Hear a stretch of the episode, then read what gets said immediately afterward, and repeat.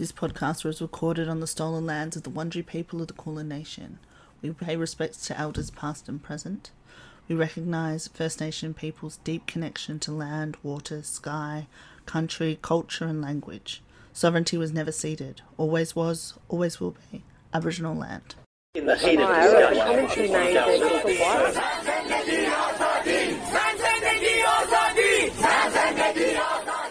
back to Loud, Angry, and Not Sorry, a feminist podcast where we talk about politics and political systems from a feminist perspective. My name's Leah. I'm joined today by Hoda and Nazanin. This is the second part of Women, Life, Freedom. This is a, a freeform podcast, so there was a lot for these two incredible women to say, so I've just cut it in the middle and done this awkward introduction. Content warnings for state violence, abuse, assault, descriptions of abuse. Look after yourselves. I hope you get as much out of it as I did. Islamic Republic was kind of created in an environment and at a time that people already they knew about other countries, they have experienced freedom themselves, they have never been able to close off everybody that much. I have learned a lot from uh, feminist movements and activism, uh, the other campaigns that have been able to have some wins in their communities, in their countries. I have learned a lot about from them. You know, you need to see freedom, what it looks like to be able to ask for it, to be able to fight for it, to be able to make it happen for yourself. Know what's out there. There's a really famous book, uh, which is actually a political book in Iran. It's called Little Blackfish by Samad Behrangi.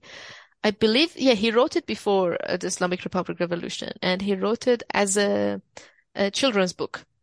It's a really interesting uh, trend uh, for the writers at the time. Uh, they were disguising their political messages as folk stories and children's stories. Uh, but the people who knew them and their work and could understand the meaning out of it, they were getting the meaning. Uh, this one is a story of a little blackfish who was in a little pond and uh, he's wondering what's out there, what's in the sea. I want to go and see the sea. All the other older fishes are telling, no, no, no, there's nothing out there. This is it, just these uh, like water that doesn't move, that smells. This is all that there is. This is the whole world. There's nothing out there. And then the little blackfish keeps looking at the moon and wandering outside there until one night uh, that he leaves the pond and goes for the sea. Uh, the story is being told pond, so they still don't know what's happening. They're telling the story like, yeah, my children, many years ago this happened, but yeah, that just is spirit of wandering outside there and going for it and questioning it. It's keeping us honestly alive. Yeah, if you really wanted to believe what this establishment tells you, you would have a really sad life. Another story I can share with you. A lot of the teachers are in school teaching, like, especially the theology teachers, the religious teachers.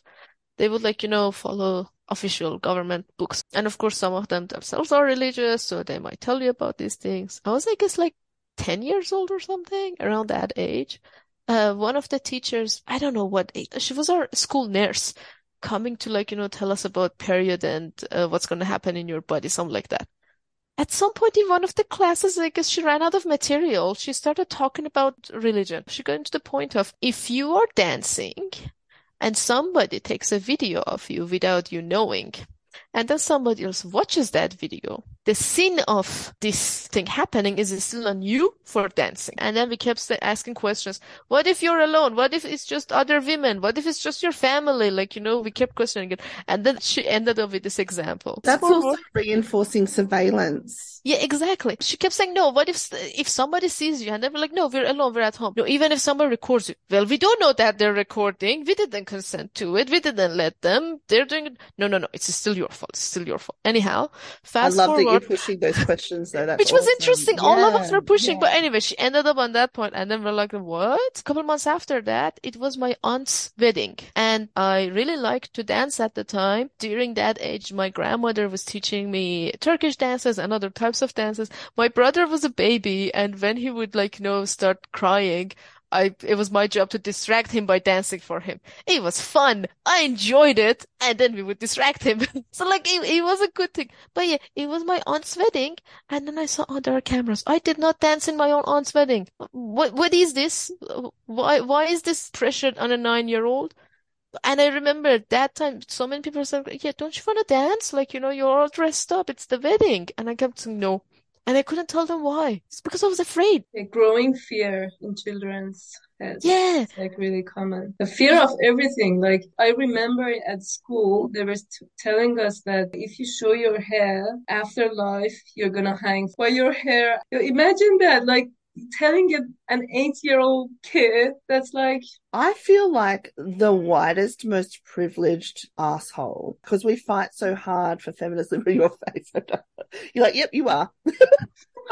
No, come on. No, No. no, no, fair enough. No, oh, no, no, no. no. But you know what I mean? Like, I fight so hard for liberation. I'm mm-hmm. like, we don't have the rights that we think we have. And you're just like, well, as a kid, you know it's bad because you read it and you see the struggles, you know the historical context, firsthand experience. You're just like, Jesus Christ. All right. And, Right, like, what, what are we doing? How do we support you? How do we help? How do do you how do okay. Like, Uh, there's a lot. I just wanted to say, like, you know, things like that weren't just done to no. girls, uh, also women. Like my dad has horrible stories of their religious teacher telling them ridiculous things. And what you said before, these systems don't benefit men. It doesn't benefit anyone. No, yeah, it does. It's It so only benefits effective. the establishment, and very few people. Yeah. It's just this funny story. Then we're gonna go to how people can support Okay, uh, Iran's revolution because this one is kind of like related to Australia. Anyway, so my dad, uh, he was nine years old. My parents were both around nine years old when the revolution happened. Uh, like you know, they were in a mixed uh, gender school. Then now suddenly they're going to segregated the school. Uh, they're going through all of those early phases on of education system trying to uh, impose this ideology onto young minds. Um, and uh, they had this religious uh, teacher uh, in um, high school. Uh, and of course, they were like, you know, naughty boys who would like keep arguing with him in the uh, in the cover of, oh no, we're just having a conversation, and they would like mock him in their own way. And one of it was that, like, you know, he's talking about, yeah, you know, like, you know, these are the meats that are allowed to eat in Islam. This is like what you're not allowed to eat in Islam. Like pork is one of them. And, and then at some point, one of them goes, what about Australian kangaroo? I don't know. 30 something years ago in Iran, there was no sending Australian kangaroo meats to Iran, but one of them asks. And then the guy's like, yeah, I'm sure, I'm sure Quran have said something about it. They're like mocking the guy. At some point, yeah, one of them said, yeah, yeah, yeah, Mullah, blah, blah, from that other city said that, yes, it's forbidden because of this reason. And then the other guy has said, no, it's allowed because of this reason. Now, which one is it? We don't know. The protests and the resistance from that age, what you had available to, to you, just mocking these establishments Yeah. in different ways Yeah. whatever we could like you know do and fast forward this year schoolgirls protesting in their schools taking down the picture of the supreme leader from the classrooms from their school books Yeah. burning it jumping on it tearing it up and they re- also received the punishment of getting mm-hmm. attacked by chemical gas Yeah. Yeah. And that is all a trend, uh, this thread of resistance and oppression, both Yeah. of it. People taking it upon themselves to enforce the rules that they believe in. They started with pushing pun push pins through women's forehead to fix the scarf on their head. Yeah. They e- escalated by acid attacks in Isfahan. That was about like 10 something years ago. And now they're doing the same by chemical gas. Each different version, they're just getting uh, better equipment. It's the Mm. same sentiment, it's the same mentality, it's the same people. Yeah, and they're thinking that they can stop the, the all these protests and all these things that happening in Iran by doing by growing fear, but at the same time they don't know that they they digging their own grave. People cannot cannot be silent. They're gonna they're gonna change it. They Yeah. cannot be. They're always happening. Like mm, they're trying to distract people by some tourist uh, bombing in different area to say that oh okay uh, this is how because of people protesting in Iran and you want freedom. Yes, so the tour- tourists coming and you know bombing. Yeah, It's like a lies they make.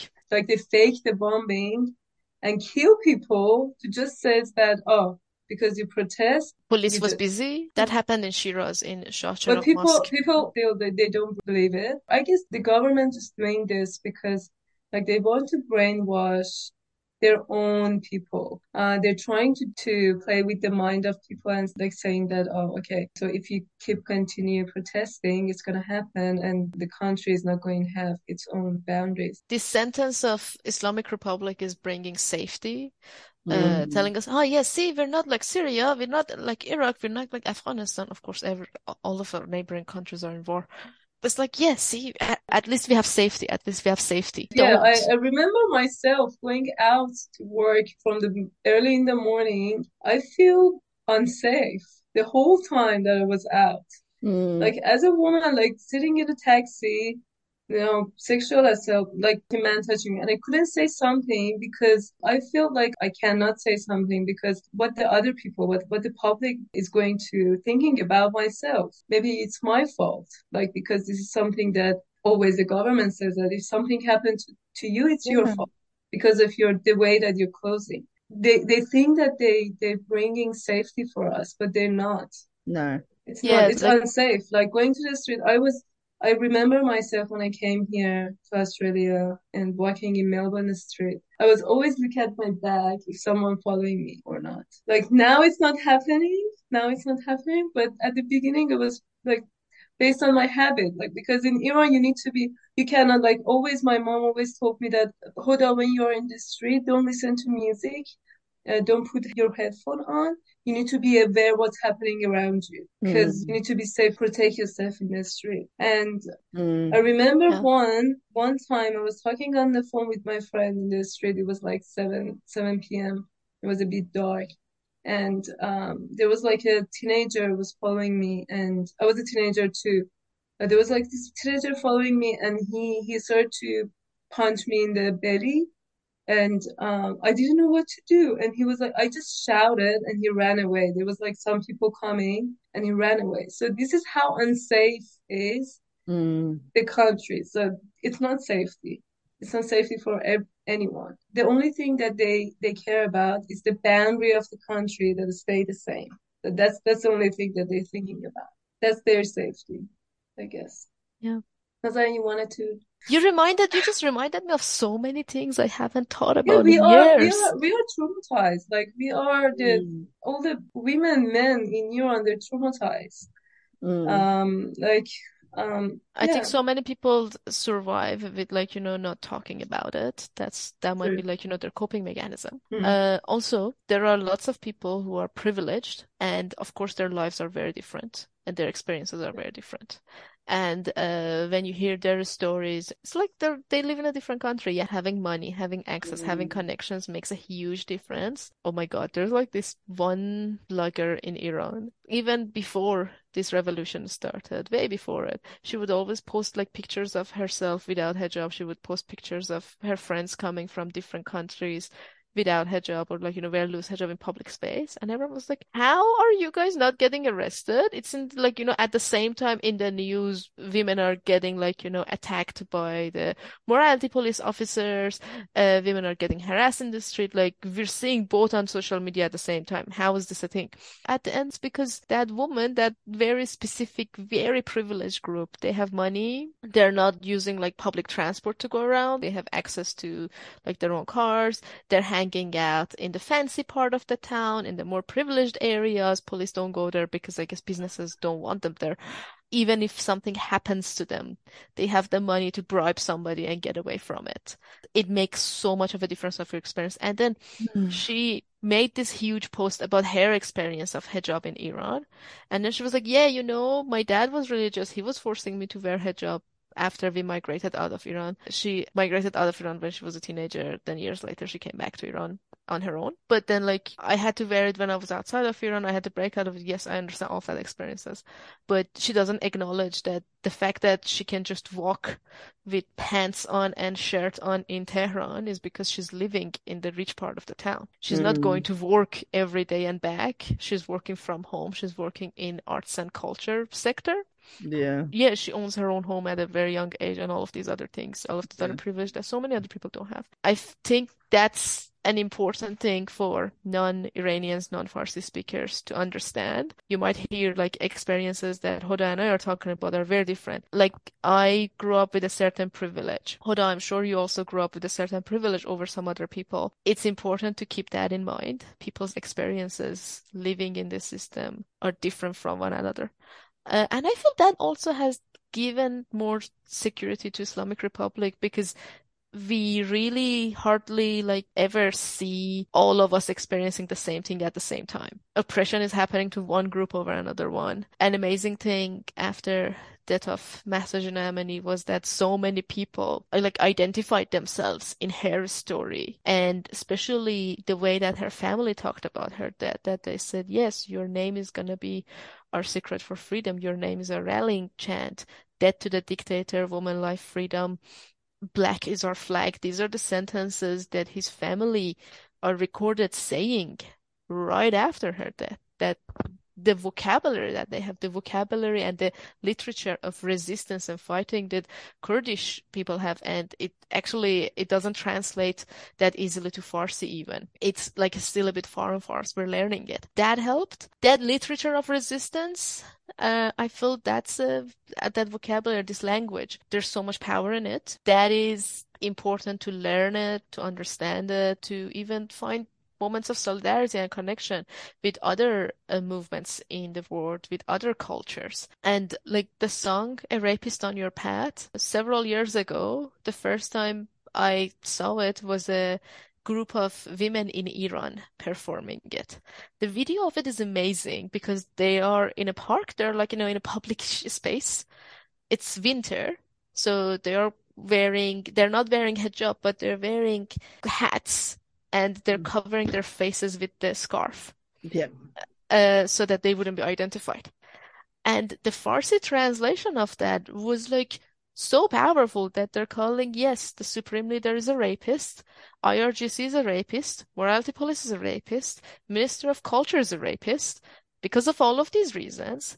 And stoning and uh, acid attack and forced marriages and honor killing, all of these acts of oppression against women. Which, yeah, that was how some women in Iran found unity uh, through the Chilean uh, women's protest and movement and from their song. Yeah. They connected with it and communicated. How non-Iranians and non-Farsi speakers can support us. I think this notion is at the center of it. Uh, find those moments of connections, add to it, have a conversation with us, keep this conversation alive, Mm. and add to it the feminist resistance uh, oppression against women is not just happening in Iran or Afghanistan or in those countries, it's happening in so many places. And if like if it's becoming harder for women in America to have abortion, of course it's gonna be harder to fight for abortion rights in Iran. Yeah. These are connected. Yeah. And that's very important. The other things, uh, but just like, you know, a couple of maybe more uh, practical steps. Yeah. No, If you like to support uh, Jina's revolution, Woman Life Freedom Revolution of Iran. Almost none of the specific requests that we have started with have been completely fulfilled. Some have uh, gone progressed in multiple stages, but not really any of them have been like achieved completely yet. Mm. And those were all requests that we had from uh, Western governments. Uh, that each of you listening to this podcast right now uh, are voting members of these systems. Hoda mentioned uh, compulsory hijab is one of the pillars of Islamic Republic's dictatorship. The other pillars are its economy, its legitimacy as a form of government, and its connections with other countries. Uh, from day one, people have been asking, just just cut your ties with Islamic Republic. Stop legitimizing them. Close down their embassies. They use embassies to spy on Iranian activists outside of Iran and threaten us. And so many activists in Melbourne have received calls from Iran's embassy or people working for them, getting threats. We're going to put you in a bag. Uh, we're going to go and prosecute your parents in Iran. We're going to take away the property you have in Iran. Things like that. Very cool and normal. Yes. And it's And it's bizarre that the Australian government has said uh, that they already have stopped surveillance uh, operations by Islamic Republic on Iranian community of Australia, Mm. But there is still like dragging their feet on Wow. limiting uh, the activities of the embassy here.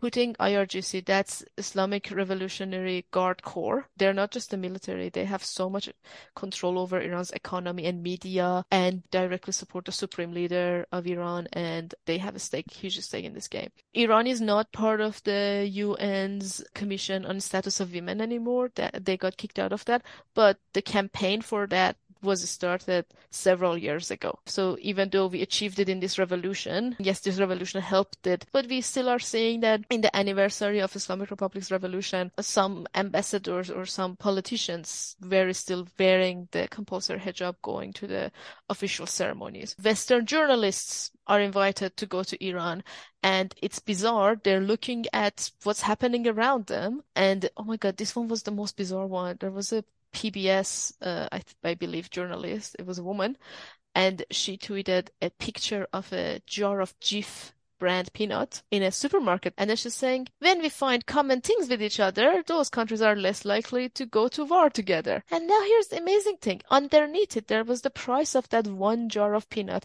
written in English numbers so she could actually read it. It was 250,000 tumans. When I was a student in university, going from this part of the town to that part of the town with taxi every day and like going to cafe with my friends and buying like little things here and there and buying a book to read. 250,000 tuman, that was like my budget three weeks. It's a jar of peanut butter. Mm. Who's buying That's that? that's our commonality. Mm. That's what brings us to Yeah. Thank you. Thank you, uh, American journalist, that you went to Iran and saw that. Oh, Um, we people need to get media to be responsible and do their jobs and uh, report the truth and understand the context and stop this bullshit editorial uh, system that they have. There are so many reports written by Western journalists that the Iranian people are not happy with because they're only looking at this part of the Mm. system. If you open your window, then you're going to see how that system of oppression and everything else is causing this little thing that you're looking at. After all of these time that we are shouting the truth, we are trying to explain it, we're translating to English. It is not just, oh, I didn't have access to information to put together the correct information. I couldn't understand. After a certain point, it is on purpose, I think. It is like there was this, uh, these friends of my dad and my parents in a party, and uh, one of their children, who was the same age as me, he left Iran when he was much younger. So, like, you know, I understand that there's so many contexts of what's happening in Iran that he just doesn't know about. He just Yeah. doesn't understand it. He hasn't experienced it. Okay. Uh, but yeah, he was saying, yeah, you know, uh, Masih Alinejad, all of these years, she keeps telling women, go to the street, take off your headscarf. But she's not there. She isn't safe in America. She keeps telling people, go to that. So Masih Alinejad was a journalist in Iran. She's still a journalist. She's a really prominent activist now. And uh, she actually got prisoned uh, when she was very young. She's gone through so many things. Uh, she was fired from her job reporting on the parliament uh, because she uncovered some documents about the bribery that have happened. But the parliament members who were involved in that bribery, they couldn't get rid of her by, like, you know, any justified reason. Mm. They got rid of her because of bad hijab. They fired a journalist from parliament because of bad hijab. That was her crime. And her hijab was showing this much of hair. There's like pictures of the day that she got fired. One of them started just shouting at her in the middle of the hallway. She was going up to them, holding up the documents that she have like got the evidence that she have found. Mm. And this other guy who knew about it found out one of them just started shouting at her, pull your headscarf front, pull your headscarf front. And then she went to pull it, like instinctively. And then she touched her hair. She was like, oh, this is just so little. And then she got angry. She was like, what are we talking about? Anyway, fine, bro. That's the story. And uh, of course, she she left Iran a couple years after that. It wasn't really she couldn't do her work, and she started this campaign of My Stealthy Freedom. Mm. But she wasn't the one that told women to go and take your headscarf off. People were already doing it. Women have Yeah, agency. They had a choice. Yes, she just created a platform to show it, to go like, yes, it is it. This is what this woman is doing. This is what that woman doing, which was like Yeah. so amazing. Was there any one person doing it though? I would have thought that there would have been multiple people doing it. So many people, so Yeah. many, like, you know, again, the whole game of, oh, let your headscarf accidentally fall. Yeah. That's a game all women were playing, uh, like at least the ones who didn't want compulsory hijab. Let it fall down accidentally when no one is looking. Yeah. Accidentally, like that, that was like the little bit of freedom we could get and they were using it. And yeah, like, you know, she gave it compulsory hijab. I heard it from her for the first time. Yes, other feminists have used it before, other activists have used it before, but none of them had such a big, big platform like her Yeah, for me to hear it? Yeah. So yes, someone who has created a good platform, someone who has a rapport with people. She got so much of following after she documented uh, all the people who got arrested, tortured, or like died in uh, the 2009 uh, Green Movement uprising after the presidential election we had. And it took her almost two and a half years, three years after that, to There's talk so to the families of each of these people, almost five years. And then she kept reporting on it, reporting on it. On exile, she was outside of Iran with no mind, no access. And yeah, of course, she has so much of like following. She, she didn't like grow suddenly coming. We all know about it. But then, yeah, some people who haven't followed it as closely, they're just seeing this part of it that, oh, this is all of it.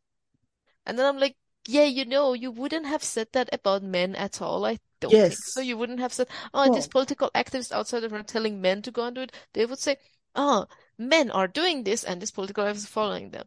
That vocabulary, the fact that you only saw a little bit and you don't think to yourself that I only have saw a little bit, maybe there's more to the story, yeah. and you allow yourself to make a conclusion, it still is rooted in seeing women as, yes, somebody needs to tell them what to do. They don't have agency. They're not doing it on their own. They're encouraged by somebody Yeah. else. Yeah. Um, which anyway, it was like bizarre that I'm seeing the, I'm hearing the same vocabulary and talking point from him, Mm. a guy that grew up in a liberal family outside of Iran. He has access to information. He's not as like, you know, he is a well-read, like he reads, he thinks, does that. Yeah. But again, it's the same vocabulary it's, also it's so pervasive system of that, that oppression uses. Yeah. Yeah. Yeah. It's wild. Yeah, I also I have heard it from so many other Iranian men as well. Just like Mm. it is helping the Islamic Republic's propaganda, and so many instances have happened that people in Iran are risking their lives to get the news out. Mm. Us, Iranians in diaspora, are Mm. uh, like, you know, putting our own lives on hold to get that news out. We're doing everything that we can. We're translating, we're communicating, we're talking to people, we're going to protests, we're making artworks.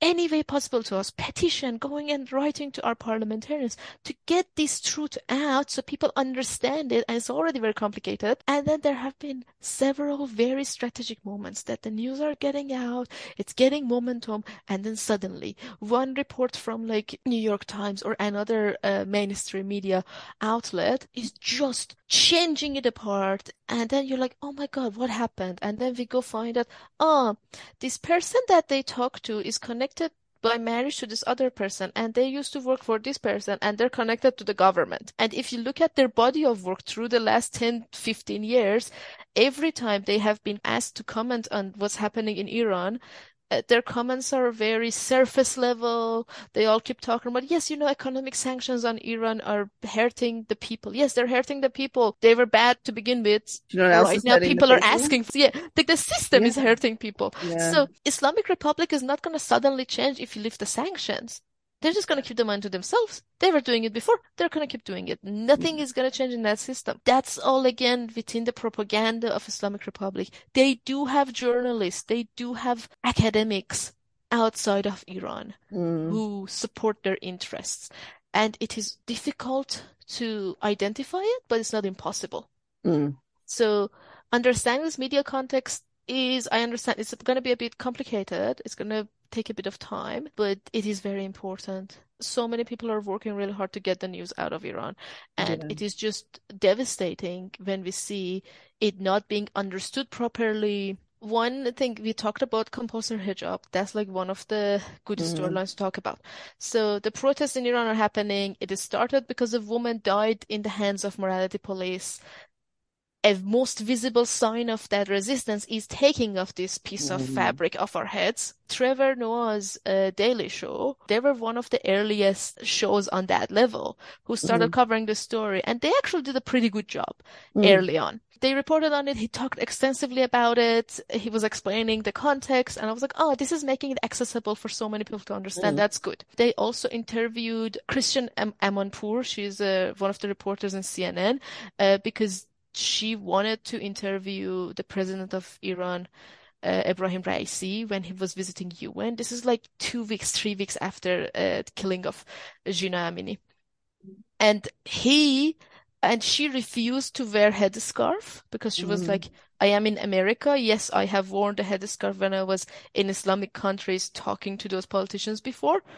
Because I guess, like, you know, she was forced to. You have to. Okay, yeah. she's done it, but that doesn't mean that I'm gonna wear it just because I'm talking to you right now. And of course, Ebrahim Raisi didn't want there to be a picture of him talking to a woman without hijab, so he refused to come for the interview. And that really iconic picture of Christiane Amanpour sitting in front of an empty chair, that went really viral. Trevor Noah did a good interview with her as well, which was again really early on into the movement, context, explaining, that was all really good. The third piece that they did was when this news came out of Iran. There was like headline in so many places that suddenly Iran is abolishing morality police. Yeah. Now, this concept of morality police, we're explaining to people what it is because that's in the news, that specific part of the police force that killed Jina Amini. We're explaining what it is, and then suddenly that feels like, oh, that's an achievement. What was the truth about that? Someone from the judiciary, one of the judges, one of the high-ranking officials in the judiciary system, he was talking about whatever, and then in this press conference he was asked, "Where is morality police? We don't see them on the streets anymore." And then he complained why the police force doesn't have enough staff to both oppress protesters, torture them in prisons, question them in prisons, and also still operate as morality police. The reason that we weren't seeing morality police on the street wasn't because they didn't want to police women for wearing or not wearing hijab anymore. It was because their staff were busy arresting people, killing them, and torturing them in prisons. There's a finite amount of how many staff that they have. Now, this sentence that he said, morality police looks like, looks like it is closed down from wherever it was started. Also, the whole budget, budgetary system for morality police were always really questionable. Where even this budget is coming from, who has oversight over it, really complicated. And then he's complaining why they can't do it. And I remember I saw the news, like we saw it all in Farsi. And in the Iranian social media, in the Farsi social media, we all ignored it because we all knew what bullshit it is. We all knew that this doesn't make, make any sense. This is just what it is. And then some Western media outlet picked it up, and of course, people don't read past the headline. And now the headline sounds like it's abolished, so that's a win. And yet, that was the last report that Daily Show did on it. I was like, hmm, you know, I was seeing that, hey, here is one person who was like covering the story. And yeah, when he said it, it was just, yes, and news from Iran. This has a abolished. And he just wrote the headline, and then people cheered. Move on to the next one. Yeah. There's been a win. Yeah. Yeah. And That's and no, it's it it is not passed. no. They already members of the parliament of Iran have talked about, hey, you know, this whole system that we had to arrest women for wearing hijab badly and then educating them wasn't really working. Maybe we should use this other system.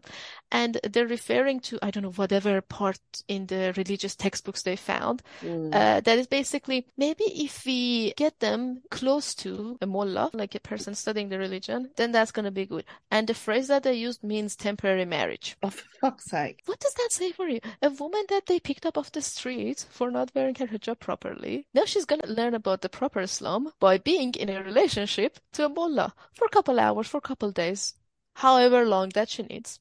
That's something out of Handmaid's Tale for you. And it was a female parliament member who said that, by the way. Yeah. Yeah. Yeah. And like, you know, I'm, I'm not even surprised at this point. Yeah. And- The women that fight against their own self-interest, it's infuriating. Yeah. And they were like, yeah, yeah, we don't need to have the police on the street. We can just use facial recognition and find people, which they were doing before from the license plates and traffic cameras. But right now they have software and equipment from Mm. China for surveillance, for facial recognition. Right now is Ramadan and police is talking about, yeah, we're gonna do this punishment for women with bad hijab and for people if they're eating in public. New sets of uh, punishments. Within the country themselves, those officials, they're not backing down. This sentence, hijab is our red line, hijab is our flag. That's a red line they're never ever gonna give up. There never ever gonna be a time that Islamic Republic can be like, oh, we're gonna have some reform. No more compulsory hijab. You can Mm. go to the beach and like wear a bikini. Like it's not gonna happen. They have made it so much of their part of their identity that they cannot exist without it. And it is just so bizarre that your flag and your ideology depends on somebody else doing something with Yeah. their body. Why aren't you responsible for holding up your own flag? Please choose a flag that you can you carry yourself. Complexities like this. It's complicated. Sorry, going back to how people, non-Farsi speakers and non-Iranians can support us. Understanding the media, understanding the complexity, learning about it. They're all very important. Keeping pressure on your officials, on your parliament Mhm. members, uh, to keep the attention on it is very important. We Yeah. Iranians in diaspora are tired. Iranians in Iran are tired. We do need help. We do need support.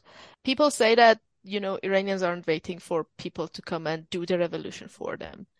But if we get help, it's gonna be better, faster, and with way less lives lost and cost of lives in this revolution. Already we have lost 800 protesters directly died in the protests. About 400 people at least have lost an eye from the bullets shot at them. And 19,000 people have been arrested. There was also a news again a while ago that yes, they're gonna let a lot of them out, and this supreme leader giving them uh, release, releasing them. What a Uh, benevolent man. And of course, like you know, there was in the news that this person is coming out, that person is coming out, this, but it's all conditional. They got them all to sign like all of their rights away. If I do anything ever again, you're allowed to take my life, it's, things like that. but So it's also in the system. framing it as if like they actually did something wrong in the first place. Yeah, there are some prisoners who got released even without any paperwork, and they were like, "You have to tell me why you Mm. arrested me in the first place," because they never got a sentencing. So many Mm. of them have been still arrested, no court date yet, no court appearance yet, no sentences yet. So they're still in the first stage of arrest in the parts of the prison that was never built or designed for long-term uh, imprisonment. So that's another form of torture that they it's just crime against humanity after crime against humanity after crime against humanity. Yeah. And it does make you wonder, like, oh, cool. So the UN has taken Iran off the status Yeah, or of the women. Yeah, But or the wh- what else are Truth they Finding Commission. doing? Also, the Truth Finding Commission, which, you know, we're The waiting for them to do something. commissions. Like people are We're waiting for them to do something. At least, Oh, like, we're gonna do were a report. Like, fuck off. Like, what are they doing? exactly like the truth is out there. There's so much evidence. What is anybody Yeah. waiting for at this stage? But okay, okay, you want to take this step? Okay, we're here to help you. This Truth Finding Commission, they put a job advertisement out for investigators and assistants. We are sharing that job ad with ourselves. Like, please, please, anybody who has these skills, please apply, please apply. Yeah. Because yes, this is not the best step, but it is one thing It's that there. step. So we, we need to take advantage of it. We don't have the Yeah. luxury of saying, no, this is not good. Oh, We're- I'm going to wait for something No, of course not. But like, Yeah. it's so frustrating. It is frustrating. It doesn't feel enough. It No. doesn't feel enough. And it's also really disappointing when we see like all of the politicians who and and celebrities who have like, you know, wrote something in support of Iranians uh, and in support of our movement. It's kind of like our online culture that people like, you know, post about it like, oh yeah, this person said something nice. Please go and thank them in the comments. Please share it. So, because we want to keep encouraging them Yeah. to like, you know, talk about it. We want to show them that, hey, we appreciate this. It's important to us. Yeah. Okay. Of course we do that. Yeah. And then, yeah, some politicians, you know, they do that. And then the next day they are meeting with our foreign minister. And then in the meeting, they're like, hi, how are you? What's going on with you? Is this really the conversation you're having right now? Would you have this conversation if like the leader of ISIS was in front of you right now? I don't know, like It's uh, wild. ABC had a IRGC sympathizer who asked a question on Q&A from Behrouz Boochani, which was bizarre because the topic of that meeting was that show was about refugee rights. That's why Behrouz Boochani was on it. But you know, Iranian, suddenly another Iranian, clearly sympathizer, asking questions. And then she felt like, you know, IRGC is official government of Iran. They are protecting Iran, uh, the same talking points. And of course, we got all really mad. And like ABC has done amazing investigative journalism about what's happening in Iran before. And they still mm-hmm. are doing, but then the, suddenly moments like this are happening in such a huge platform like Q&A. Yes, you do your journalism in the written reports and in the online reports, but then this the biggest platforms you have, Yeah. the only talking point about Iran is that, oh, you're just a sympathizer. Okay, Yeah. whatever. And then so many of us wrote to them. This was basically what I wrote.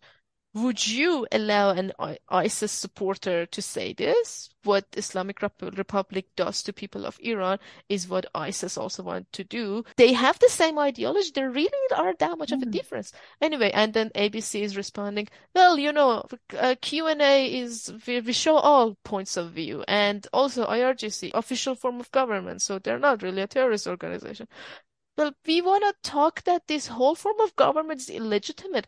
The vocabulary that we use about Islamic Republic, we call it occupying regime of Iran. Mm. At some point during that revolution, the story I was telling you when the king left and Khomeini came, in one of his early interviews, he said there is no compulsion in hijab, and now we have compulsory hijab. Yeah. That was published in the newspapers. There were so many things that he and his supporters lied about, and then they just started killing anybody that dared to speak against them. And they took over this revolution. It wasn't their revolution. Uh, and then after that, step by step, every time people of Iran try to use the system to change it, to get something better, they got attacked by the government and they got stopped. We don't know what's going to happen tomorrow. We don't know when this system is going to fall apart. One Mm. of the things about a dictatorship like that is that saving face is the most important thing for them. So they're not going to let out uh, what is exactly happening inside. We do see that the pressure is exhausting them as well. We do see that there are some points of crack, but we can never be sure. We are fighting at a time that there is connection on social media with technology, Yeah. with a government that has so much power Yeah. with a government that every aspect of it is controlled by one person and one Mm. ideology for such a long time. And at the end of the day, it doesn't benefit any other country in the region or so many of these Western countries for regime change either. We're fighting a fight never seen before. Like, and you want to be, you want a revolution that actually centers the people as opposed to the UK and the US coming in once again. Yeah.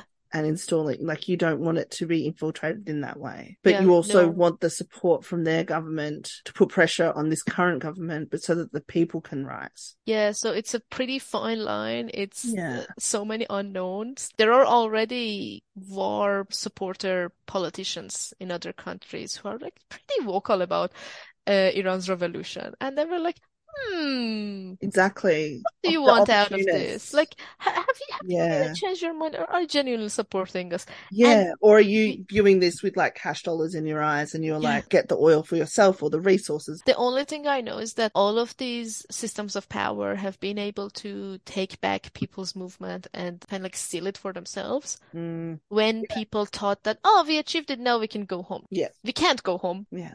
That's what's happening. I guess uh, that's also really uh, a sentiment that Hoda and I are really trying to practice in, especially in our artworks, because they're all public in the street, streets that we should not leave. And I'm Love it. hoping that we can practice this enough and communicated it enough with other people that it will become our second nature. We should not leave the streets alone. We should not go back home. Yeah. Yeah. We have to support each other, build those Yeah. communities, build those supports networks and systems, and it's gonna take a long time and it's gonna be really hard and we're gonna feel disappointed many, many, many times. The amount of uh human life we have Yeah. lost Yeah. just in the last six months. It's unimaginable. And yes, people do want change. People do want progress. And our nation have been gone this path multiple times before. In my lifetime, I remember multiple of it. People are really afraid of letting things to become ordinary, letting ourselves to get used to. Uh, oh, this is just any other day. Oh, that person died, and okay, it's that family, Yeah. not my family. It is really hard to keep the fight going with the volume and the momentum that we had. The Tehran Art Circle artists that Hoda mentioned, who are in Iran, they're staying anonymous, as Hoda mentioned, for their safety. And we and a couple of other groups in other countries are doing their designs. One of them told us that, yeah, you know, people are gonna come and go out of the movement, out of the protests. And if us, with very powerful communication tool, which is our Mm. artworks, keep that sentiment alive, be able to keep this focal point alive, then people will find a way again Yep. and they will come back to us again. It feels really difficult being in this environment. Uh, that yeah, so many of us have just sacrificed our personal lives. Mm.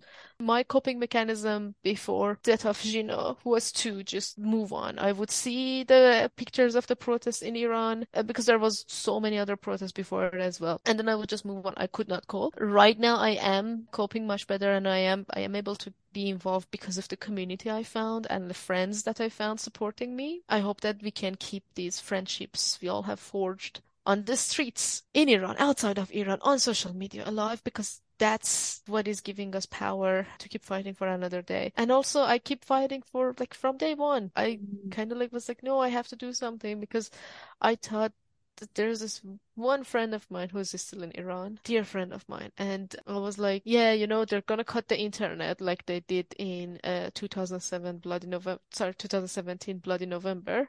They're gonna cut the internet again. We all knew as they did. Mm. Uh, and she's gonna come back to social media after a couple of days. I'm not gonna go when that would be, but I really don't want her coming back and seeing that I'm not doing anything. Mm. Then I kind of like made her my own one goal. And I was like, yeah, just for one person, if I can keep focus on her, I can keep going throughout this storm. I need one lighthouse. Yeah. And Every single person that died, their life is important. Every single person that I know around myself, they chose one iconic person that got died, and that iconic person uh, make them in, in, uh, to encourage to continue this fight. One of my friends, he was saying that after Kian Pirfalak got killed, he was only eight year old and got shooted when he was with his in, in his dad's car. And he was like after after he got killed, I got I started to cry and cry and cry and I'm gonna keep continue this fight because of him. Because he was so innocent, he was just a child. All of us we pick someone and that someone just keep the lights on inside our hearts. we don't know what's gonna be next. Uh, so many people don't. But 800 families have lost a loved one. They're never gonna go back.